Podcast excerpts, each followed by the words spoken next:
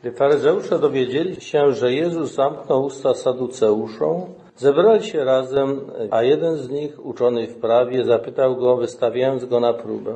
Nauczycielu, które przykazanie w prawie jest największe?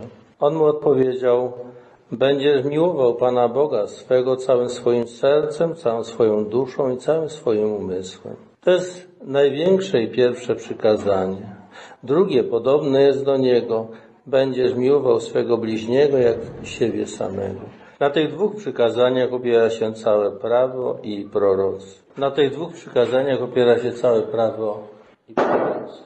Czyli jednym słowem, w tych dwóch przykazaniach zawiera się cały sens tego, o co chodzi w całej Biblii. Prawo i prorocy to znaczy zarówno księgi, to jest tak zwany pięcioksiąg, Tora biblijna i prorocy, wszystkie księgi pozostałe.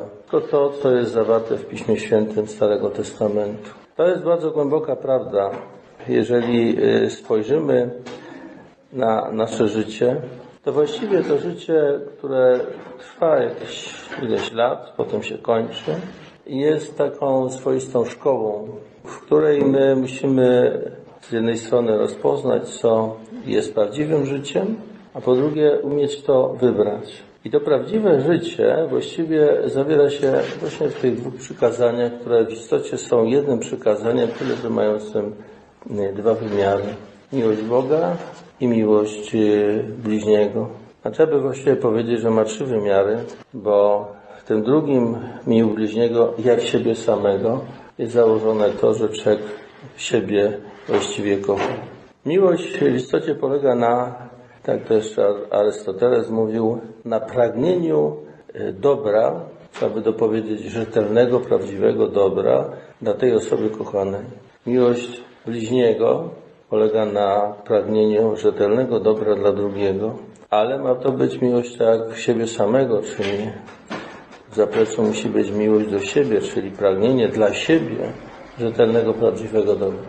A tym prawdziwym, rzetelnym dobrem w istocie jest to, co się zawiera w tej pierwszej części. Będziesz miłował Pana Boga swego całym swoim sercem, całą swoją duszą, całym swoim umysłem.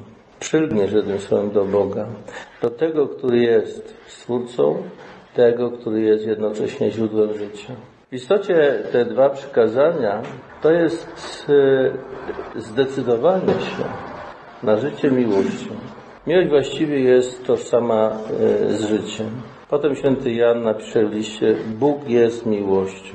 I tylko miłość jest tą relacją, w której człowiek realizuje siebie, staje się autentycznie sobą, dochodzi do pełni życia.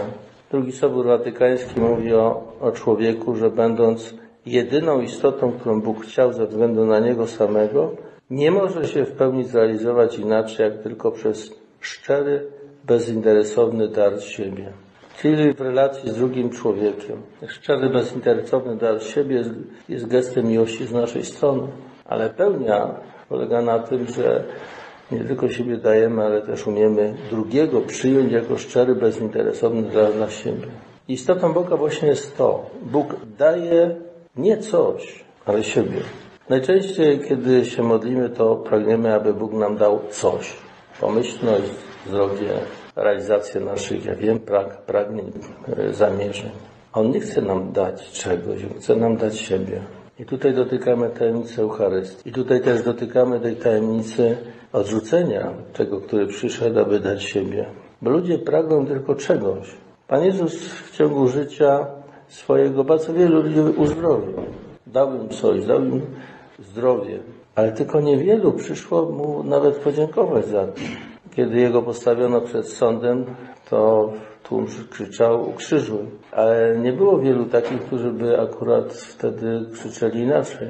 Wołali o uratowanie go. Czegoś brakło. Brakło tego zrozumienia, kim on jest i co dla nich zrobił. Ale tak pisze potem święty Paweł, właśnie to był taki zamysł Boży, po to, aby on naprawdę mógł siebie dać w pełni. Ta jego śmierć na krzyżu jest znakiem całkowitego oddania się, oddania się do końca w miłości. Umiłowawszy swoich do końca, jak umiłował, pisze ewangelista. I to w Eucharystii powtarzamy ten gest miłości do końca. Spożywamy Chrystusa, tego, który się do końca oddaje nam, ale spożywając, przyjmując Go w tym geście miłości, jeżeli prawdziwie na ten gest odpowiadamy, sami musimy też oddać siebie, siebie, a nie coś od siebie. Jemu, a to oznacza, tak jak w Ewangelii mówi, coście uczynili jednemu z tych najmniejszych mieście uczynili.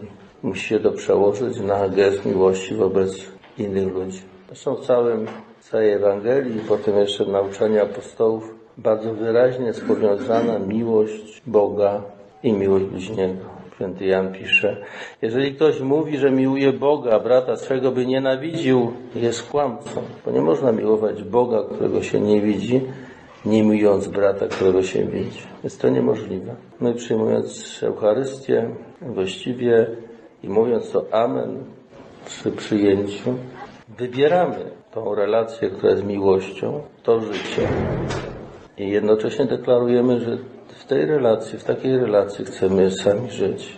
I przez to właśnie upodabniamy się do Niego, stajemy się Jego uczniami i rzeczywiście dziećmi Bożymi. I dokładnie to Chrystus nam przyniósł i w tym się zawiera cały sens e, przekazu biblijnego, w którym w istocie chodzi o to, żebyśmy się stali właśnie tymi dziećmi Bożymi, weszli do, do Jego Królestwa, stali się Jego dziedzicami, uczestnikami Jego własnego życia.